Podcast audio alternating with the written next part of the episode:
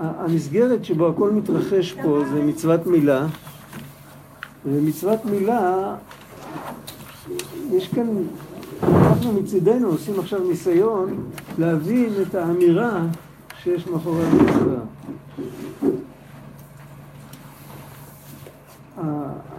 האמירה שיש מאחורי המצווה זה הקדמה אחת בשביל להבין את כל, כל מה שמתרחש פה.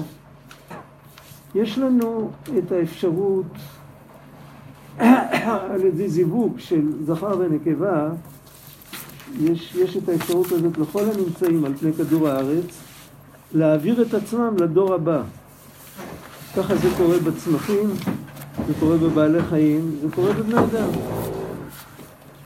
ואצל בני אדם, זה שמעבירים את עצמם לדור הבא, זאת אומרת שמתחברים האבא והאימא ונולדים ילדים, אז האיבר של, שדרכו עובר השפע הזה, האיבר הזה מכוסה עם עורלה. ככה אנחנו נולדים. ואפילו אם ימולו אותנו אלפי שנים, עדיין התינוקות ייוולדו עם עורלה. תכונות נרכשות לא עוברות בתורשה. התורשה זה הגנטיקה, ואנחנו נבראנו עם העורלה. האיבר הזה מכוסה, ויש בזה איזו אמירה, שזה שהאיבר הזה מכוסה, ושאנחנו נצטווינו להוריד את הכיסוי הזה. מה האמירה שיש בזה שהאיבר הזה מכוסה, שאנחנו נצטווינו להוריד את הכיסוי? אז על זה דיברנו כבר כמה פעמים, אבל בשביל להבין את ה, עכשיו את ההמשך, יש גם כמה אופנים איך להוריד כיסוי, אז, אה, אז אני רוצה להקדים את זה עוד פעם. זאת אומרת, מה הפנימיות של כל הסיפור הזה, שיש, אה, בעצם העולם יכל גם להיברא אחרת. אה, איך שאל פעם מישהו, למה צריך להתחתן? מכירים את התשובה? יש לזה שתי תשובות. זה סיפור של דו-שיח בין שני חכמים. אחד שאל למה צריך להתחתן, אז הוא אמר לו, כי צריך למות. זו תשובה ברורה. היות שאנחנו נמות, אז uh, אף אחד לא יישאר. אם נתחתן, אז יישאר מישהו. והשני, זה ששאל, הוא אמר לא נכון, לא, לא בגלל זה צריך uh, להתחתן. צריך להתחתן כדי ללמוד לאהוב. ואם נלמד לאהוב, אז נאהב גם את הקדוש ברוך הוא. אבל על כל פנים, שתי התשובות נכונות, כל התשובות נכונות. זה נכון שאם לא נתחתן, העולם יחרב. לא יהיה... אם, אם בעלי חיים ובני אדם לא יזדווגו, וגם הצמחים לא יזדווגו, אם הרוח תפסיק והדבורים יפסיקו להעביר את האבקה וכל זה, אז יהיה העולם, העולם יראה כמו הירח. לא יהיה כלום. יהיה שממה. ו... ולמה זה ככה? זאת אומרת שהקיום של העולם הוא מותנה עם, עם דורות, עם דורות. בעצם העולם יכל גם להיברא בסגנון אחר. יכל להיברא עם עצים, עם עצים שפורחים לעולם, לא צריכים להעמיד צאצאים, עם בעלי חיים שקיימים לעולם ועם אנשים שקיימים לעולם. ואז אותם אנשים היו כל הזמן, אולי זה היה משעמם יותר, אני לא יודע. אבל אה, למה זה צריך להיות ככה? אז התשובה היא בגלל שהעולם שלנו הוא השתקפות לא רק של עולם עליון אחד, אלא של כל ההשתלשלות של כל העולמות. והשתלשלות, המושג השתלשלות, זה מקביל למושג של דורות. כמו שיש לנו על ציר הזמן, אחד מהעקרונות כאן זה לימוד מה זה זמן. אנחנו על ציר הזמן אנחנו רואים שיש דור, והדור הזה נעלם, ומגיע עוד דור, והדור הזה גם נעלם, ומגיע עוד דור. אם אנחנו מסתכלים על העולמות, איך שהם בנויים, אז אנחנו רואים שיש עולם עליון, ושהוא, כשאנחנו חולפים על פניו, הוא לא נעלם, הוא ממשיך להתקיים. אה, גם כשאנחנו חולפים על פני מישהו ואנחנו כבר לא רואים אותו יותר, הוא לא מפסיק להתקיים. אנחנו מפסיקים לראות אותו. אבל אנחנו מפסיקים לראות, וכשאנחנו מפסיקים לראות, אנחנו יורדים למטה, אנחנו פוגשים עוד עולם. העולם הזה, הוא, העולם שאנחנו פוגשים עכשיו, הוא צאצא של העולם שפגשנו קודם. הוא למעשה השתקפות. אבל הוא השתקפות שבהשתקפות הזאת יש הרבה סגנונות. יש לפעמים שהעולם הוא השתקפות של עולם יותר גבוה, הוא השתקפות לרמה יותר נמוכה, אבל יש לו את המודעות שהוא סך הכל השתקפות. ויש לפעמים שהעולם הזה הוא השתקפות, אבל הוא לא מודע לזה שהוא סך הכל השתקפות. הוא חושב שהוא לבד. אה, סיפרתי לכם מפרופסור ברנובר, הוא כתב פעם מאמר על... אה, הוא, הוא היה שנים בבאר שבע, הוא זקן, הוא לא פעיל היום, אבל אה, הוא איש חכם. הוא כתב על בית יתומים, שמגיל אפס הם נמצאים שם, כל מיני ילדים נטושים, הם לא ראו הורות, הם לא ראו בית נורמלי, לא ראו כלום, והם לומדים, הם כבר בגיל 15, והם בהפסקה פעם, הם עושים איזה אספת גרעין, מה שנקרא, והם מחליטים שאין הורים, שכל מה שהם מקשקשים להם בשיעורי היסטוריה ובשיעורי תנ"ך וכל זה, זה הכל לא נכון. אחד שואל את השני, ראית פעם אבא? ראית פעם אימא? אין דבר כזה. אנחנו, איך באנו לעולם זו שאלה אחרת, זה מיסטיקה, זה לא שייך אלינו. אבל מה שאנחנו רואים, אנחנו מאמינים, אין הורים. זאת אומרת, יכול להיות, הוא כתב את זה בצורה, זה סאטירה. אבל זה סאטירה בעצם מהתרבות שלנו. אנחנו חיים בעולם כזה, שהוא כל כולו השתקפות של מה שמתרחש במקום אחר, במדרגה אחרת, אבל אנחנו לא, לא מרגישים את זה. אנחנו לא מסוגלים להרגיש את זה, לא רואים את זה.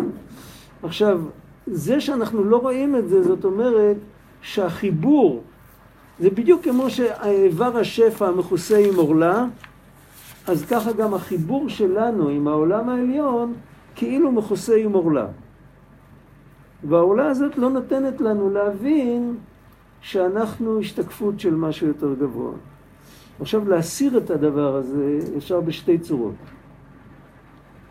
אפשר לשנות את ההסתכלות ואפשר להסיר את העורלה.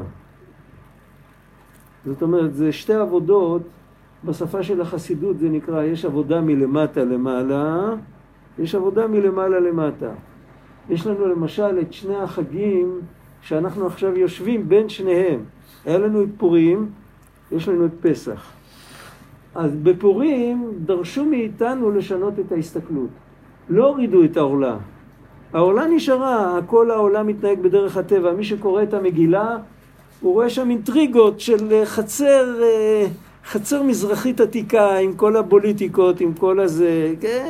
ככה, יכול להיות שהחצר של הסולטן הטורקי אלפיים שנה אחר כך התנהלה בערך אותו דבר, או בכל מקום אחר. ועד היום בעצם הכל מתנהג אותו דבר. יש, יש מה שמספרים בתקשורת, יש את מה שיש מתחת לשולחן, והכל הכל אינטרסים והכל זה, בסוף דרך כל זה הקדוש ברוך הוא מנהל את מה שהוא רוצה. יש את הסיפור הידוע על הרבי מקוצק, שהוא פעם נכנס לבית מדרש ושאל מתי, מתי יכתבו כבר את המגילה. אז שאלו את הבן שלו מה הוא מתכוון.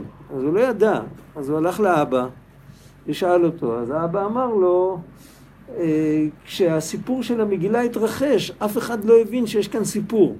כי אם תסתכלו את השנים שכתובים במדינה, בשנת שלוש למולכו, בשנה התשעית למלך אחשורוש, בשנה, לא יודע, הכל לקח שנים מפרק לפרק. ואף אחד לא הבין שקורה פה משהו. ואחרי שהכל נגמר, כשכותבים את הכל, אז רואים שמההתחלה היה פה איזה מהלך. והמהלך הזה היה כולו מכוסה בדרך הטבע, ואף אחד לא הבין שמתרחש פה בכלל משהו.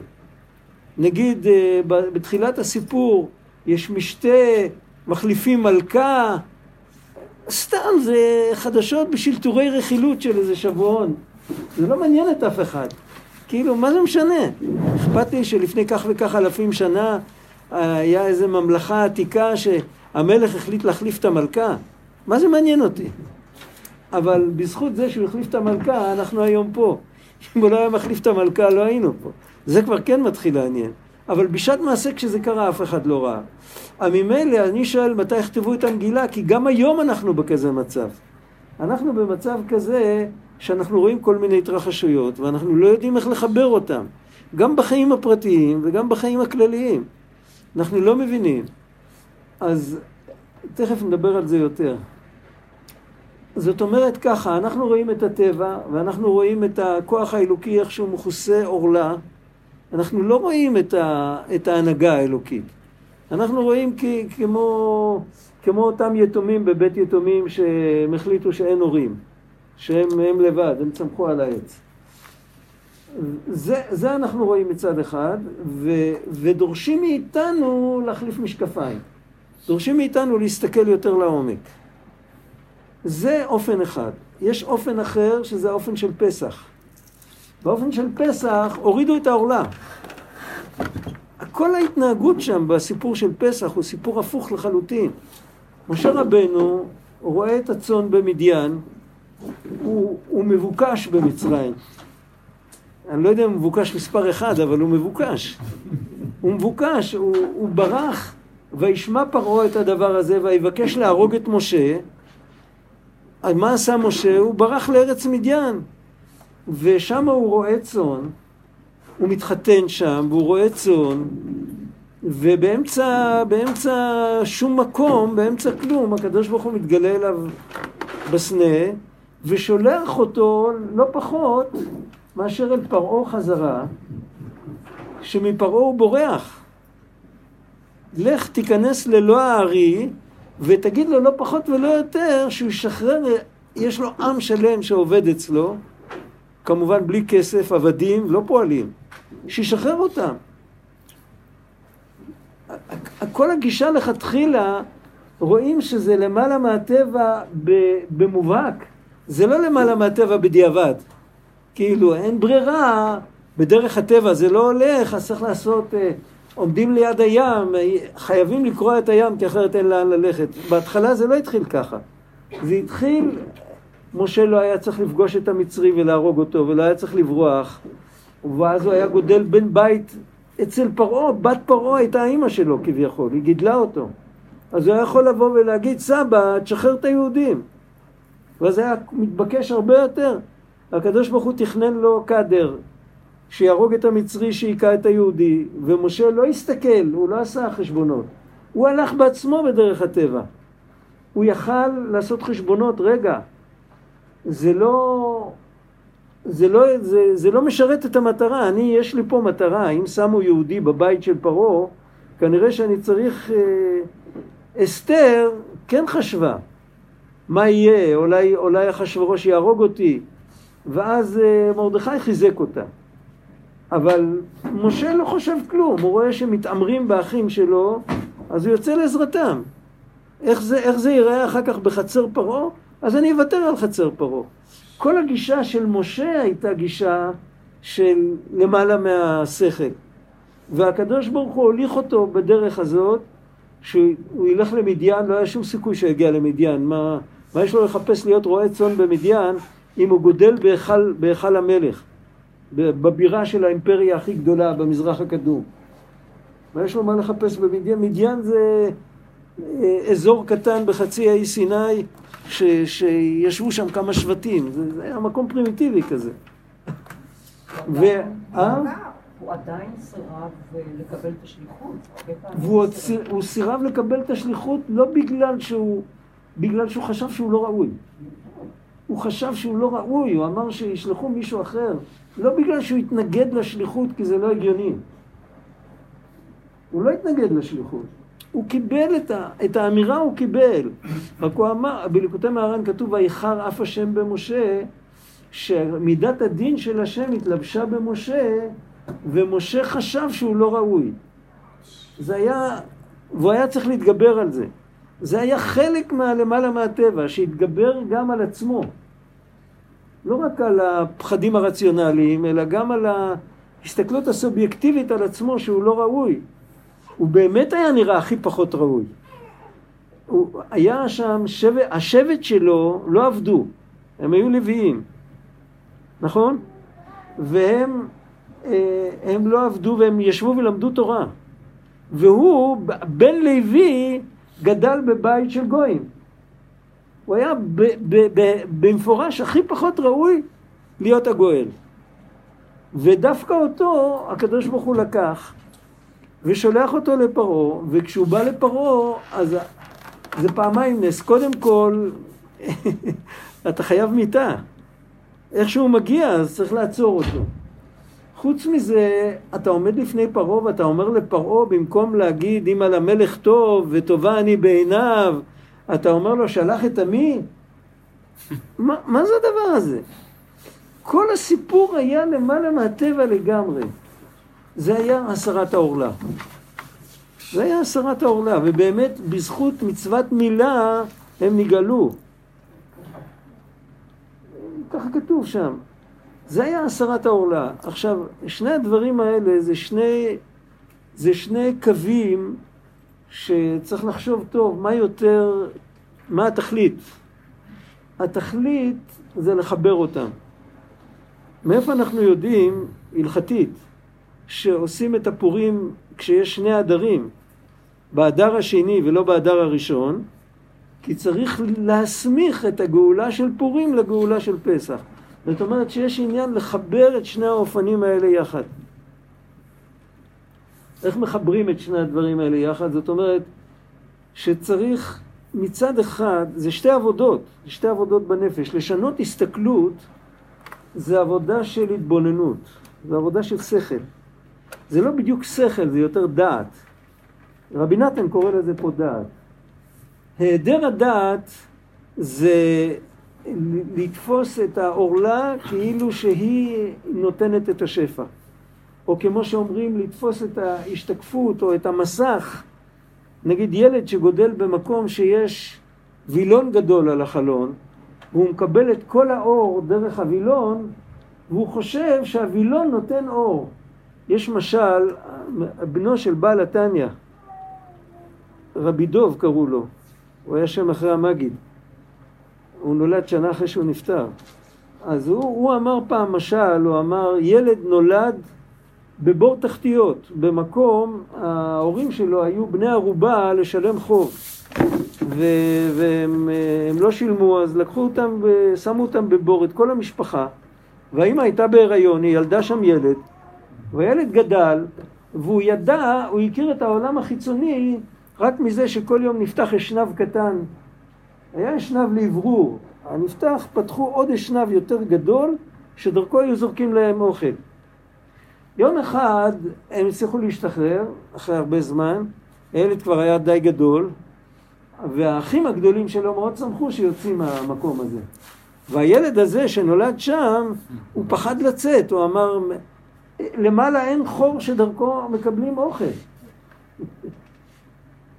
זאת אומרת שהוא תפס את החור לא בתור אה, משהו שלילי ובתור משהו מצמצם, שרק את האוכל שעובר דרך החור אתה מקבל ואין לך גישה לחנות ולשדה ולעצים, אלא הוא תפס את זה כאילו שזה השפע. אותו דבר אנחנו, ככה הוא כותב, כותב את זה באחד מהספרים שלו, אני לא, לא זוכר כרגע באיזה ספר. כשאנחנו מסתכלים על הטבע, אנחנו רואים נגיד אה, צמח לא יכול לצמוח בלי חמצן ובלי אה, אור שמש. זו עובדה. אבל, אבל זה לא בהם, הח, החמצן והשמש הם החור שדרכו אנחנו מקבלים, שהצמח מקבל דרכו את המזון. השפע האמיתי מגיע מהאינסוף. רק יש כל כך הרבה צמצומים, הצמצום האחרון זה דרך הטבע. עכשיו זה, זה העורלה. או שמסירים את זה, או שמסירים את זה בלב שלנו, או שלא מסירים את זה, רק אומרים זה באמת טבע, הכל טבעי, הכל בסדר, אני יודע לצפות מראש באיזה חודש המשמש יבשיל, לפי האורך של היום, לפי מספר שעות שמש שיש, אני יודע הכל, הכל טבע, הכל רשום, הכל מופיע בספרים, הכל בסדר. אבל אני יודע שכל זה זה הצגה גדולה. מאחורי כל זה נמצא הקדוש ברוך הוא. השפע האמיתי לא מגיע מהעורלה, לא, כמו שאור השמש לא מגיע מהווילון. זה דרך אחת, זה דרך מאוד עמוקה. לא תמיד אנחנו במצב כזה שאנחנו יכולים לעשות את העבודה הזאת. ועל זה אומרים לנו, כי מי צאתך מארץ מצרים הראינו נפלאות. אנחנו צריכים ללמוד מיציאת מצרים ולדעת שיש ניסים בעולם. אנחנו היום לא רואים ניסים. אנחנו לא רואים ניסים. פה ושם לפעמים בן אדם רואה איזה משהו שהוא חושב אותו לנס. לא תמיד זה נס, לא תמיד מה שאנחנו חושבים שזה נס זה באמת נס. יש הרבה דברים שנראה לנו כמו נס, בגלל שהידע שלנו הוא מאוד מאוד מוגבל. אם היינו מבינים יותר, היינו מבינים שזה לא נס. אבל אחרי ככלות הכל, קורים ניסים. קורים, אה, קורים כל מיני צירופי מקרים מוזרים כאלה, שאנחנו רואים שזה נס. וכשיש לנו את ה... בתודעה, למען תזכור את יום צאתך מארץ מצרים כל ימי חייך, כל ימי חייך, זה לרבות גם את הלילות. ימי חייך ימים, כל ימי חייך, לילה זה זמן שהתודעה היא פסה, כאילו, היא איננה, או שהיא חלשה מאוד. אז אז צריך לזכור את יציאת מצרים, ולדעת שמאחורי זה, זה בסדר, עכשיו הכל בסדר, אבל בעצם אה, זה, זה עוד משל, זה משל של בעל התניא, האבא. הוא אמר, כשבן אדם כותב א', אפשר לכתוב א' בשתי צורות. אפשר לקחת מישהו ולשים לו, להדביק לו על הנייר, מכירים את הסרגלים האלה שיש בהם צורות של אותיות בשביל ילדים? אז זה צורה אחת. הוא לא, בתוך, אם, אם הוא צריך למלות את המשבצת של האלף, הוא לא יכול לכתוב שם שום דבר אחר, רק א'. ולידו יכול לשבת בן אדם אחר, שהוא יושב ואין על, לו על הנייר כלום, הוא יכול לכתוב מה שהוא רוצה, ברצונו החופשי הוא בוחר לכתוב א'. עכשיו שני האלפים האלה נראים אותו דבר. יכול להיות אפילו שהאלף עם הסרגל נראה יותר יפה. בהחלט יכול להיות.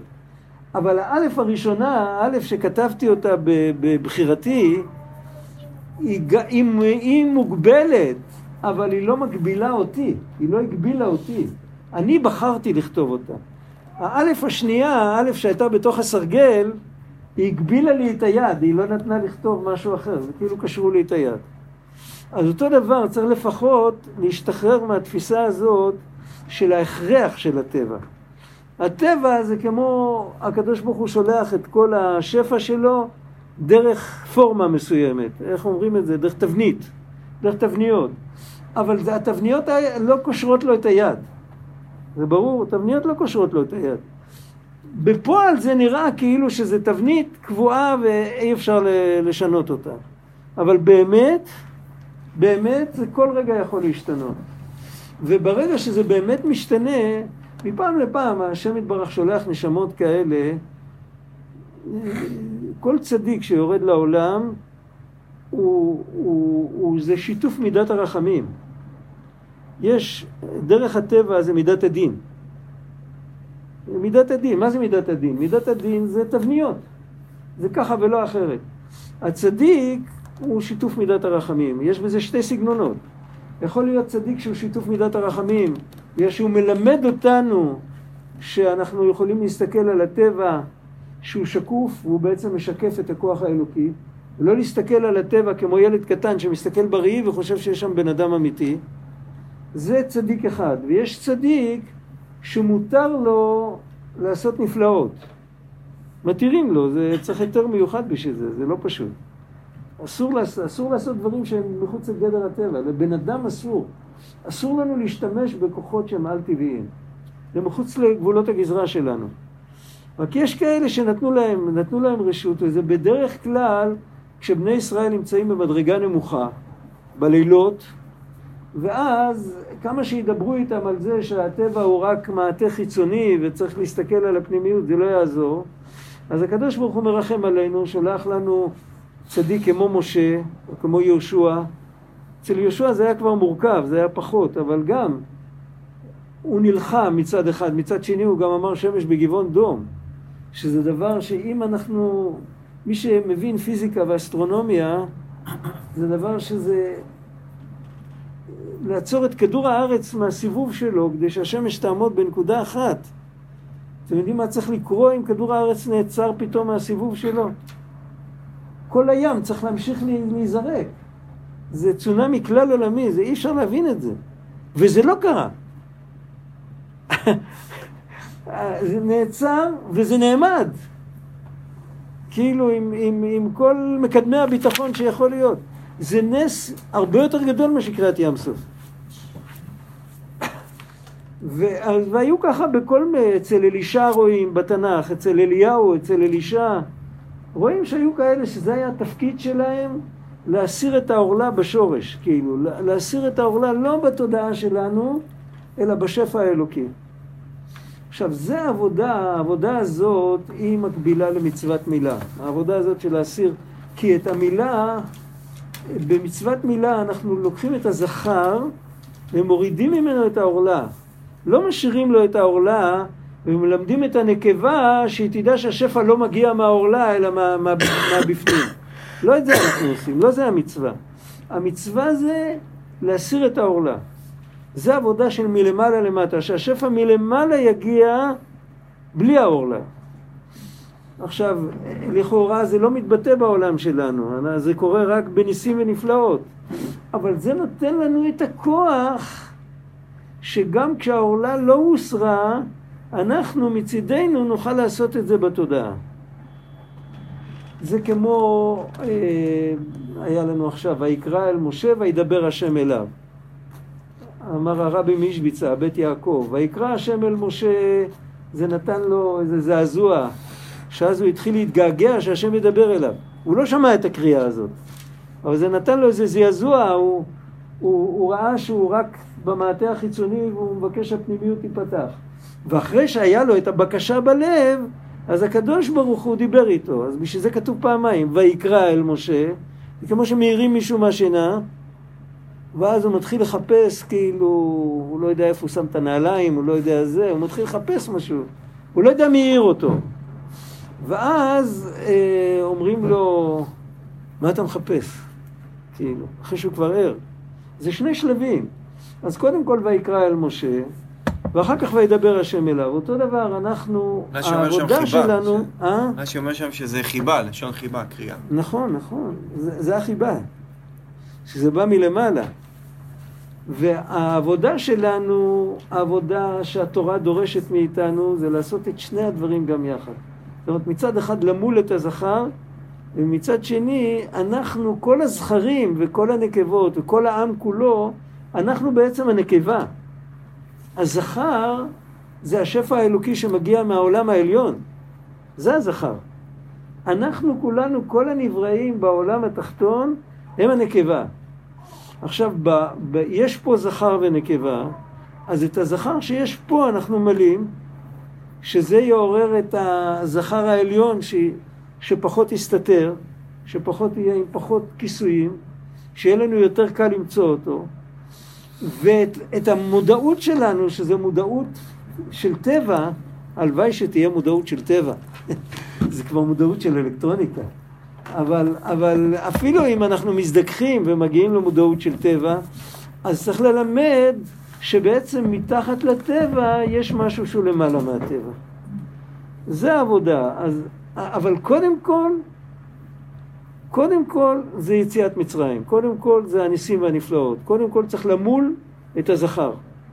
הזכר הוא ילד בן שמונה ימים, והנקבה שהוא עתיד לשאת, כשהוא יגדל, יכול להיות שהיא עוד לא נולדה בכלל. והמצווה שיש לעשות עכשיו איתו זה להסיר ממנו את העולם. וזה מעורר למעלה את מה שצריך. כן. בעצם הסרת העורלה אצל הזכר, כן. זה זכירה. זה כמו זכורת לא... נכון, זה מה שכתוב כאן בקטע הבא. כל מה שהקדמתי זה כדי שיגיעו למסקנה הזאת. כי אחרת אי אפשר להבין, כי זה שני פועלים בדקדוק. זכר ולזכור זה בעצם שני דברים שונים. הרב הירש כותב שלמה בלשון הקודש זה אותו פועל, יש לו הרבה רעיונות חסידיים לרב הירש, אנחנו לא שמים לב. יש לו לפעמים רעיונות, הוא לפעמים כותב דף שלם שכתוב בזוהר. והוא לא כותב שזה כתוב בזוהר, כי הוא, הוא כאילו מרים את הדגל של הפשט, הוא לא, לא מתעסק, הוא כאילו לא מתעסק עם קבלה, אבל זה לא נכון. אז הוא כותב שבאנתרופולוגיה, כמו שאומרים, ביחסי אנוש, הזכר הוא זה ששומר את, ה, את, ה, את, ה, את המסורת העתיקה של המשפחה, מעביר הלאה. אז בדרך כלל זה הולך עם הזכר, לא עם הנקבה. בעולם העתיק גם בדרך כלל הבחורה הייתה מצטרפת גיאוגרפית למשפחה של הבחור. בדרך כלל, יכול להיות שיש עוד תרבויות כאלה, היום זה בדרך כלל להפך. אבל יש עוד מקומות כאלה. ו, ולכן זו אותה מילה, למרות שזה לא בדיוק אותו דבר. כשאתה אומר זכר חסדו, אז זכר זה זיכרון. וזכר ונקבה זה, זה מנוקד אחרת, זה שני קמצים. זכר זה קמץ פתח, זה פועל. אבל בוא, בוא לא נתחיל להיות המורה לדקדוק, אני לא... אפשר עוד שאלה רגע? מה? אפשר עוד שאלה רגע בהקשר של פורים ופסח? כן. אה, זאת אומרת, למה פסח לעתיד לבוא, כאילו, במציאות של גילוי ושל ניסים לעתיד לבוא, אז באמת פסח אולי הוא מתבטל. הוא מחוויר, כן. כן. הוא לא מתבטל, הוא מחוויר. ופורים, נשאר. כי מה? כי לעתיד לבוא, עיקר העבודה זה העבודה בתודעה. העיקר העבודה זה וראו כל בשר יחדיו כפי השם דיבר. זה גם כתוב בליקוטי ההלכות. עכשיו, כמה שנשאר זמן, בואו נראה את המילים בפנים. אז נמצא שתיקון הזיכרון הוא על ידי בחינת ביטול הזמן. הזמן זה המסגרת שבו יש את הסיבות, סיבות ותוצאות. אה, זווית שמש, כדור הארץ, אורך יום, אה, חום, קור, גרעין באדמה, חמצן, אה, תסיסה, לא תסיסה, התפרקות של חומרים אורגניים באדמה. כל הסיבות האלה זה, זה לוקח זמן, זה, זה, זה המהות של הזמן, זה כאילו, המהות הפנימית של הזמן זה שא' גורם ב', זה המושג זמן. וביטול הזמן זה להגיד שיש, על זה דיברנו פעם הקודמת, שיש סיבה אחת שהיא סיבה לכולם. זה לא שא' הוא סיבה לב' וב' לג', אלא שיש משהו אינסופי שהוא סיבה גם לא' וגם לב' וגם לג' וגם לזה שאנחנו נראה שא' הוא סיבה לב'. אבל, אבל לא, ש, לא שבאמת האלף הוא הסיבה של הב'. אז, זה, אז ביטול הזמן, הוא מביא את הזיכרון, זאת אומרת, הוא מביא את הזיכרון של המעל ומעבר. הוא לא, הוא לא משתף, ביטול הזמן לא משתף פעולה עם העורלה, עם, עם ההצגה של החיצוניות. וזה, וזה, לזה הוא קורא שלימות הדעת. זה דיברנו, הזכרתי את זה קודם. הדעת זה החיבור. והאדם ידע את חווה אשתו. דעת זה חיבור. והחיבור נמנע אם אנחנו מאמינים בחיצוניות. זה מעניין, הייתה פעם תרבות, היא לא קיימת היום. עד לפני אולי 100-200 שנה זה היה, היה באיים באוקיינוס, אה, ב... דווקא לא במרכז האוקיינוס, ב... באוקיינוס השקט, אבל בחלק שלא רחוק מ... לא רחוק מאסיה, מ... מ... אני לא זוכר באיזה אי היה, שהיה, הייתה שם אוכלוסייה מאוד מאוד פרימיטיבית. דווקא לא רחוק ממרכזי התרבות, ה... אבל בתנאי תחבורה של אז לא הגיעו כל כך, לא, לא נסעו לאוקיינוס, לא היה כל כך רחוק. והיו שם ילידים שהם היו כל כך פרימיטיביים, שהם לא הבינו את הקשר בין קיום יחסים של זכר ונקבה לבין זה שהנקבה יולדת אחר כך. הם לא קלטו שיש קשר, הם כל כך לא, לא הבינו. עכשיו, זה נקרא היעדר הדעת, זה ברור, ברור שזה היעדר הדעת. זה פלא איך הם לא עלו על זה, אבל עובדה שעד שלא באו אנשים מהיבשת, לא יודע בדיוק מאיפה, מסין או מאיזשהו מקום, ולימדו אותם, הם לא הבינו את זה. אז זה, איך אומרים, אנחנו צוחקים עליהם, אבל אנחנו צוחקים על עצמנו. בעצם אנחנו, כשאנחנו בתמונה הגדולה, אז למעשה כל, ה, כל השפע, כל, בקבלה הכל נקרא זיווג. כל שפע מעולם לעולם, מספירה לספירה, הכל נקרא זיווג. אנחנו תמיד רואים רק את האימא, לא את האבא. האימא זה דרך הטבע, הטבע נקראת אם כל חי. יש קטע בליקוטי מהר"ן, שורה וחצי, תורה שלמה, שהוא כותב שהקדמונים קראו לטבע אם כל חי. לראות את הטבע ולא לדעת שיש, שיש גם, יש גם אבא. אז זה היעדר הדעת. התחיל בחווה, שהיא נקראת אם כל חי. חווה נקראה אם כל חי. חווה נקראה אם כל חי בתנ"ך. כן. והוא לא מביא מהתנ"ך, הוא מביא מהפילוסופים של ימי הביניים, שהם קראו לטבע אם כל חי. לטבע, לא לחווה אלא לטבע, אבל, אבל זה בדיוק אותו דבר. חווה זה האימא. הטבע זה האימא.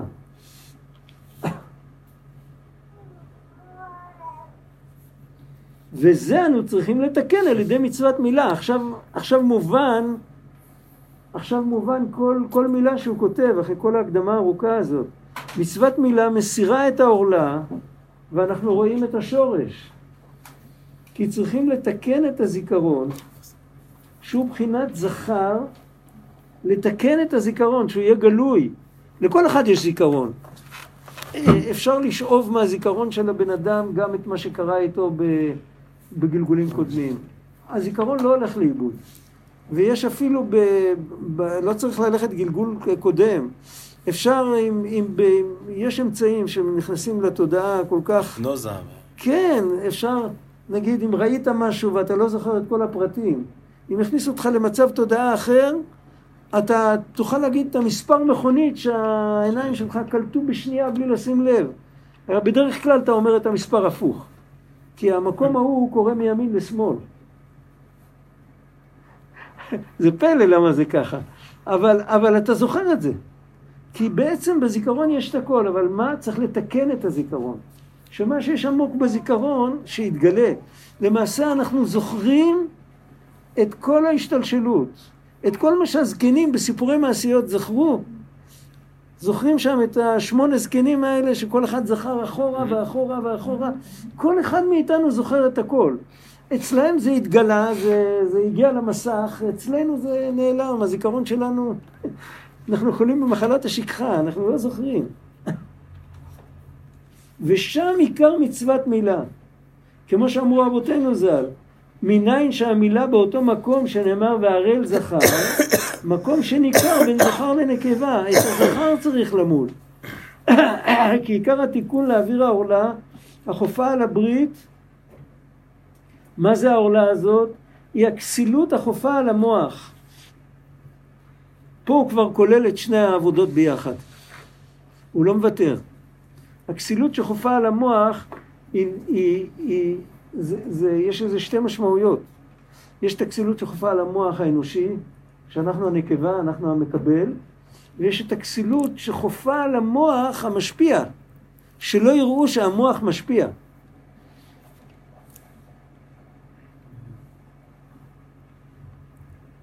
כדי לזכות לבחינת ביטול הזמן, לצאת מאבלי הזמן ותאוותיו. עכשיו, איפה רואים הכי הרבה את השכחה שעיקר התגברותו בתאווה זאת כידוע? הרי בן אדם יכול להזדבק עם בת זוגו או בגלל שהוא רוצה באמת להמשיך את קיום המין, הוא רוצה שהעולם לא יחרב, או בגלל, הרי הקדוש ברוך הוא ברא מנגנון שיכריח אותו, אחרת הוא לא... אז, אז המנגנון הזה שמכריח אותו זה, זה סוג של משיכה כזאת שהוא לא יכול לעמוד בפניה. שני, שני ההיבטים האלה, ההיבט הראשון הוא ההיבט הפנימי, או ההיבט האמיתי, ההיבט השני הוא כמו שנותנים לילד סוכריה כדי שילמד טוב, אה, שידע לוח הכפל בעל פה או משהו כזה. זה רק הסוכריה. עכשיו מה עושה ילד רע? היה אומר חבר שלי, אני הייתי ילד רע, לא רציתי לאכול, אז הסבתא הייתה מורחת את הסנדוויץ' עם דבש. אז הייתי מלקק את הדבש וזורק את הלחם. אז זה מה שאנחנו עושים עם הבן אדם שהוא בעל תאווה, הוא לא רוצה... הוא לא רוצה את הלחם, הוא לא רוצה את ה... כי אם את הלחם אשר הוא אוכל, כתוב זה אשתו. וגם דבש בגימטריה אישה. ושני ההיבטים האלה נמצאים, אתה צריך את הלחם בשביל לחיות ממנו.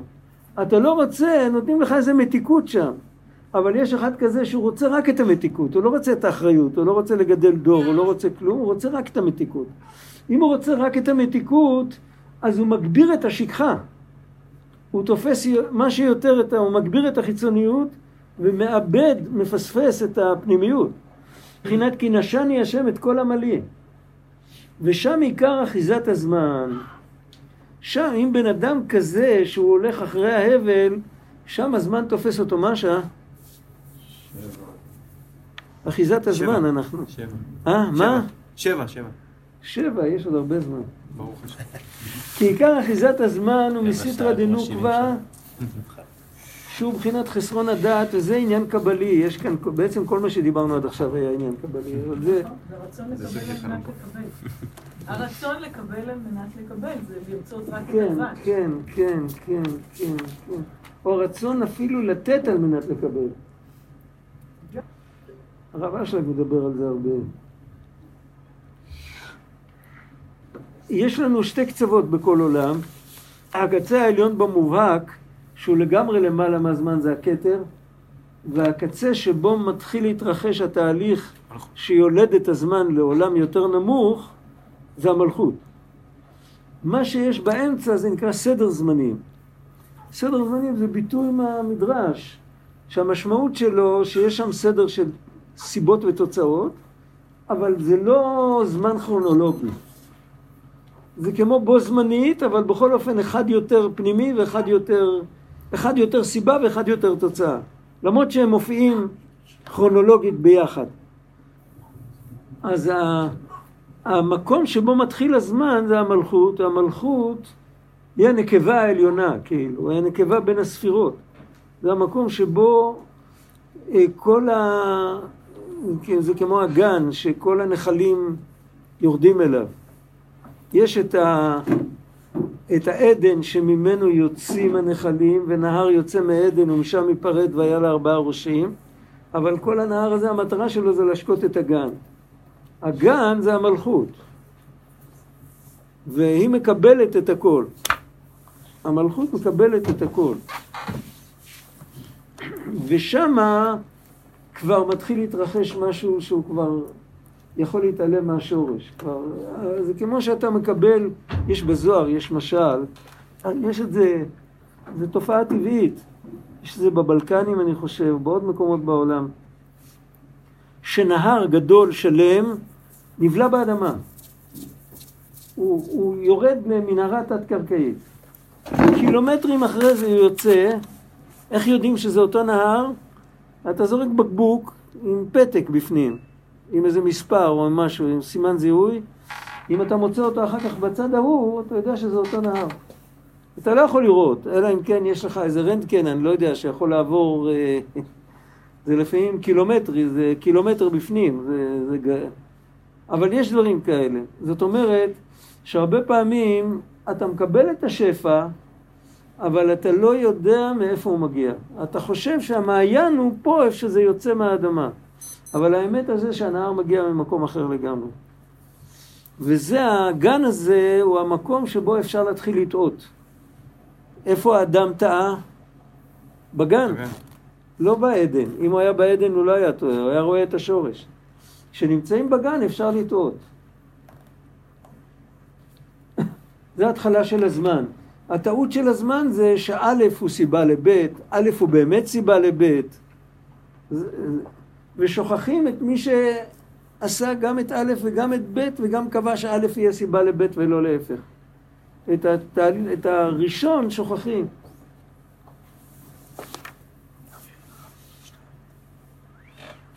וזה נקרא אנשים דעתם קלה. אנשים דעתם קלה זה השורש, השורש של ה... בעצם השורש של כל העולם שלנו. כל העולם שלנו זה נשים דעתם קלה. זה, אם, אם לוקחים, אני אסביר יותר טוב מה אני מתכוון. יש, אפשר להשליך את עשרת הספירות על ארבע עולמות. איך זה נראה? החוכמה היא, היא האצילות. האופי של עולם האצילות זה האופי של החוכמה.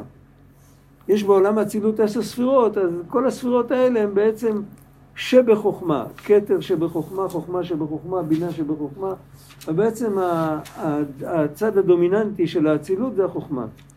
הבינה היא בבריאה, הבינה זה האינטלקט, זה עולם הבריאה. כל השש מידות, כל השש מידות, הדעת היא תמיד נמצאת מאחורי הספקטרום, דיברנו על זה הרבה פעמים, לא רואים אותה, לא, לא מדברים עליה, איפה היא בעולמות, כי בכל מקום ובאף מקום, זה כאילו... אבל כל השש מידות הם מושלכים על עולם היצירה. עולם היצירה זה עולם הרגש. ורגש הוא רגש, יש לו שש קצוות. אפשר עם הרגש להתרחק ולהתקרב ולעלות ולרדת, אבל זה רגש. והמלכות מושלכת על עולם העשייה. העולם שלנו זה הנוקבה. הוא, מתחתנו כבר אין עולם. העולם הזה הוא התחתון שאין תחתון למטה ממנו. זה הלשון של האריזה. אנחנו השיא התחתון למטה. עכשיו, על זה נאמר שנשים דעתן קלות. למה? כי אם אנחנו לא נלמד ולא נפנים ולא נתבונן, אז החיבור שלנו עם השורש הוא, הוא חיבור קל, הוא חיבור של... הזכרנו כמה פעמים את ה... יש, יש דיבור בגמרא שהגנב על פי המחתרת גנב דתי, הוא מתפלל להשם שיצליח לגנוב, שלא יתפסו אותו. זאת אומרת, יש לו חיבור, אבל החיבור הוא לא חיבור אמיתי. עם חיבור אמיתי לא הולכים לגנוב. זה נשים דעתן קלה. ואת ה, ואת ה, פה צריך לעשות את התיקון. עיקר התיקון צריך לעשות פה בעולם שלנו. רבי נתן כותב במקום אחר שאם נשמה לא יורדת לעולם הזה, חסר לה. למרות שהיא נמצאת באורות עליונים והכל טוב, אבל היא לא עשתה את העבודה האמיתית שלשם כך היא נבראה. חסר לה. כי כלל סדר זמנים, כאן כתוב טעות, כתוב כאן הסדר זמנים. זה לא נכון. המנקד, הוא יודע דקדוק, אבל הוא... צריך להיות כתוב על פי דקדוק סדר הזמנים. אז, וכאן זה כתוב לא לפי דקדוק, כתוב הסדר זמנים, אז הוא חשב שזה לא מגיע, בתחילת שני מילים לא מגיעה הידיעה, הידיעה צריכה להגיע באמצע, בין שני המילים. אז הוא כתב הסדר, אבל זה לא נכון, כי כלל הסדר זמנים ועיתים הם בבחינת מלכות, שהיא בבחינת נוקבה, כידוע. יחסית, לא שהמלכות של עולם האצילות, אין דעתה קלה. אבל המלכות שזה עולם העשייה, המלכות הזאת, אם, נשים את המלכות בעולמות במקום שלה, אז באמת אנחנו דעתנו קלה. יש לנו הרבה בינה, אינטלקט יש הרבה בעולם שלנו, המון המון בינה. חוכמה יש פחות ודעת יש עוד פחות. חוכמה יש לממציאים הגדולים. ודעת, אה, דעת צריך למצוא, ודעת אלוקים תמצא, כתוב. דעת זה לא החיבור של החוכמה. זה החיבור, זה חיבור גם אופקי וגם אנכי.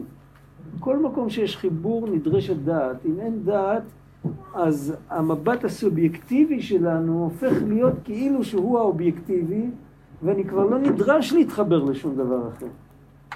היעדר הדעת זה כמו הילדה הקטנה שאמרה, אני יודעת הכל. סיפרתי, את זוכרת? אחרי שנה שאלו אותה, את יודעת הכל? כמעט הכל. אחרי עוד שנה, היא כבר לא יודעת כמעט הכל. היעדר הדעת זה אני יודע הכל, אני, אני שלם, אני כאילו, הסחרה חצר שאני רואה דרכו את המציאות, זה, זה האמת, זה האינסוף, זה היעדר הדעת.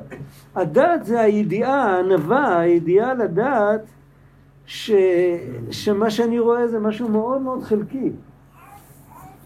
עצם ההפרדה בין הסובייקט לאובייקט, לדעת שההסתכלות שלנו היא סובייקטיבית, והיא לא אמינה, זה כבר התנוצצות של דעת, זה ניצוץ של דעת, זה עוד לא הדעת האמיתית, אבל זה ניצוץ של דעת.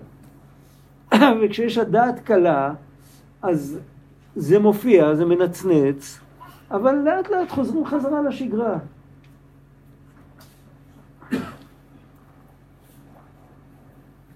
וזהו שאמרו אבותינו זכרונם לברכה, על זאת התפלל כל חסיד עליך לעת מצו זו אישה, לעת מצו, עת מצו דייקה, כי שם עיקר העת והזמן. זאת אומרת, בעצם, אה, איך אצל חסידים היו אומרים, שמי שמתחתן, הוא, הוא בעצם, הוא עושה חזרה, חזרה, זה וריאציה על להיוולד. מה קורה מתי שנולדים? מתי שנולדים עוברים מעולם כזה לעולם אחר. עכשיו, ככל שהעולם יותר נמוך, יש בו יותר חוקיות. יש בו מספר גדול יותר של חוקים. עכשיו, כשאני הופך להיות מבן אדם בודד, אני הופך להיות לחלק מזוג, אז חלים עליי יותר חוקים, נכון? זה מגביל את החופש שלי. עכשיו, מה השורש של הרעיון הזה? השורש של הרעיון הזה זה על זאת יתפלל אליך כל חסיד לעת מצוא, זו אישה שהנשמה כשהיא יורדת לעולם הזה, היא יורדת לעולם של הנקבה, לעולם, לעולם העשייה. היא צריכה להתפלל שהיא תיכנס בשלום ותצא בשלום. בדיוק כמו שכל חתן אה, יתפלל מתחת לחופה. אה, לך תדע, אה, לא יודע, הוא מתחתן עכשיו עם בחורה נחמדה, מחר יתברר לו שההר געש מתפרץ כל חודש, אחר כך היא חודש שלם עוד פעם נחמדה. אי אפשר לדעת דברים כאלה מראש, נכון? הר געש, הוא לא תמיד רואים עליו שהוא הר געש, יש הר געש שמתפרץ פעם ב-70 שנה, יש אחד שמתפרץ פעם ב-700 שנה. ויש אחד כזה שאין לו, לו זמן, כאילו, הוא מתפרץ מתי שהוא רוצה. אז, אז, אז הוא צריך להתפלל, זה ברור, וגם היא צריכה להתפלל, כשהוא לא יתפרץ כמו הר געש. אז זה עניין אחד, אבל יש עניין שנשמה לפני שהיא יורדת לעולם הזה, אז מתפללים עליה. ובעצם כל פעם שיהודי מזדווג, אז הוא הולך להוריד נשמה. כן? אם הוא יזכה, אז הנשמה הזאת תיקלט והיא תהיה, תהיה מציאות פה בעולם. אז צריך להתפלל על הנשמה הזאת שהיא תיכנס בשלום ושהיא תצא בשלום. ועל זאת יתפלל כל חסיד אליך לעת מצוא, זה מתי שהוא מזדווג עם האישה, הוא צריך להתפלל שהנשמה, שהיא גם עכשיו מתחתנת עם עולם העשייה, שהיא תעבור אותו בשלום, שהיא לא תיכנס לשכחה של עולם העשייה. שהיא תהיה עם הזיכרון, שהיא תהיה עם דעת. על זה אמרו חז"ל, אי אפשר לעולם בלי זכרים ובלי נקבות, אשרי מי שבניו זכרים, אוי לו מי שבניו נקבות. למה לא כתוב בנותיו נקבות? בגלל שלא מדובר שם על זכרים ונקבות. העולם צריך זכרים ונקבות, אבל צריך שהבנים של הבן אדם, בנים זה כולל גם את הבנים וגם את הבנות. זה הדקדוק בעברית, לא ניכנס עכשיו עוד פעם. יש לי חולשה להיכנס להיות מורה לדקדוק, אני לא רוצה לעשות את זה. אז הבנים האלה, הם יכולים להיות זכרים ויכולים להיות נקבות, הם יכולים להיות עם זיכרון של השורש ויכולים להיות עם שכחה של השורש, יכול להיות שבניו יהיו נקבות. יכול להיות בן אדם שיוולדו לו, לו בנים ובנות והבנות יהיו זכרים והבנים יהיו נקבות. באיזה אופן שהבנות יהיו עם, עם דעת ויזכרו את השורש, והבנים לא יזכרו את השורש. שזה אומר, אוי מי שבניו נקבות. ועל זה יתפלל כל חסיד לעת מצוא, שהזמן, הזמן, הטבע, הזמן, הסדרתיות, לא ישכיח מאיתנו את השורש שהוא למעלה מהזמן. עוד היה צריך לדבר גם על יציאת מצרים, חוץ מזה, חוץ מהקשר בין פורים, אבל על זה נראה אולי פעם אחרת, בואו נראה רק את הסוף, כי עיקר הזמן בבחינת שינה ותרדמה, חיסרון הדעת כנזכר לעיל, ועל כן אפשר לראות גם בתוך החיים הקטנים שלנו בעולם, בשעת שינה נקטן הדעת מאוד. מתי שאנחנו ישנים, אז אנחנו לא אותו דבר כמו מתי שאנחנו ערים, לגמרי לא אותו דבר. וכל בניין האישה על ידי שינה ותרדמה. תראו, יש עשרה מאמרות במעשה בראשית, נכון? איפה המאמר העשירי? תיקחו תנ"ך, תספרו כמה פעמים כתוב ויאמר. המאמר העשירי לא כתוב, כתוב ויאמר אלוקים הן אה, אה, לא טוב היות האדם לבדו ואז הוא ברא את האישה. אז המאמר העשירי זה הספירה העשירית. זה הנוקבה. היות שהנוקבה, המלכות, משתלשלת מהזעיר אנפין ומהחוכמה, מהבינה, מהכתר, מכולם היא משתלשלת. והיא צריכה להיות השורש של עולם יותר נמוך, אז אי אפשר לברוא אותה אלא על ידי זה שמפילים על, ה... על אדם תרדמה. זה דורמיתא דזעיר אנפין. זו מילה בלטינית עתיקה, אני לא יודע, בספרדית אומרים דורמה. יש כאן מישהו שמדבר ספרדית. דורמיר זה לישון. מה זה? לישון. לישון. צרפתית גם. כל הלטיניות, כן. אה? זה מלטינית, כאילו. לא- זה לא ארמית, זה לטינית? לא, זה, זה, יש בתלמוד גם אה, יוונית ולטינית המון. זה מתחרז בתוך... הם שלטו על העולם הקדום, אז גם בארמית דיברו כמו שאנחנו... אה, אנחנו מדברים הרבה מילים אנגליות, חצי מתורגמות לעברית. ככה. גם dream זה בעצם לחלום. אה? גם באנגלית, dream זה לחלום. כן, כן, כן. זה, זה השורש מלטיני. והדורמיתא דזעיר אנפין זה התרדמה, זה היפל השם אלוקים תרדמה על האדם ואז את זה צריך להסביר באריכות, על הסיפור של התרדמה, זה הסיפור של הנסירה אבל על כל פנים, אם היה, המלכות הייתה נאצלת מהספירות העליונות ללא התרדמה, לא היינו יכולים לקבל את האור שלה, זה היה יותר מדי גדול עלינו אז היה צריך להיות עוד, עוד איזה... וזה, זאת אומרת, ולמה זה כל כך טוב שזה יהיה דווקא באופן של תרדמה? כי מתרדמה אפשר להתעורר. יכול להיות שאם היינו נותנים משל אחר, משל של כאילו להפוך להיות קטן יותר או להפוך להיות טיפש יותר, זה משלים לא כל כך טובים. כי מהמשלים האלה זה מצבים בלתי, הפוכים, בלתי הפיכים. אבל כשנותנים משל של תרדמה, אז גם נותנים מוטיבציה, כאילו, כתוב, היפל השם אלוקים תרדמה על האדם, לא כתוב שהוא העיר אותו. כנראה שלהתעורר הוא צריך לבד. אבל יש אופציה להתעורר. אז חבל לא להתעורר. זה מדהים, זה כמו מורדם ומונשם בקורונה. זה כאילו שהרפואה זה טרנספורמציה, כמו שהאישה, האישה היא טרנספורמציה של האדם בעצם, במקום הזה. אז זה- זה להיות לא- זה ה-. האישה כאן זה, זה כולנו, זה כל, ה, כל כדור הארץ בעצם, כל דרך הטבע. המילה דרך תמיד מופיעה בקשר של נוקבה בתנ"ך. הסדרתיות, הדרך, הזה שאני יודע שאחרי העץ הזה יש שם בית. הצפוי מראש, כל הדברים האלה, זה כל החוקיות הזאת מתחילה במלכות, והיא מיושמת בעיקר בעולם הזה הגשמי, בעולם שלנו. פה היא מיושמת, ופה זו הסכנה הגדולה שאנחנו אנחנו חוקרים את הכל עם הכלים, עם הפיזיקה, עם המכשירים, עם הזה, ואנחנו נשארים תקועים עם ה, רק עם הקליפה החיצונית. ואין לנו שום גישה, ככל שאנחנו יותר חכמים בחיצוניות, אנחנו פחות רואים את ה... אנחנו פחות רואים את הפנימיות. צמצום גדל. דווקא, אז על זה צריך הרבה להתפלל, ש, שנתעורר. המושג שבן אדם שמתעורר, מצליח להתעורר, זה שהוא רואה אחרת את המציאות, ה, את המציאות של העולם. הוא רואה את אותם דברים שאנחנו רואים, אבל הוא רואה אותם, רואה אותם בצורה הרבה יותר עמוקה. זה צריך... דווקא, מה? שדווקא העובדה שאחשוורוש סבל מנדודי שינה, כן. זה מה שהציל אותם. כן, נכון, נכון, נכון.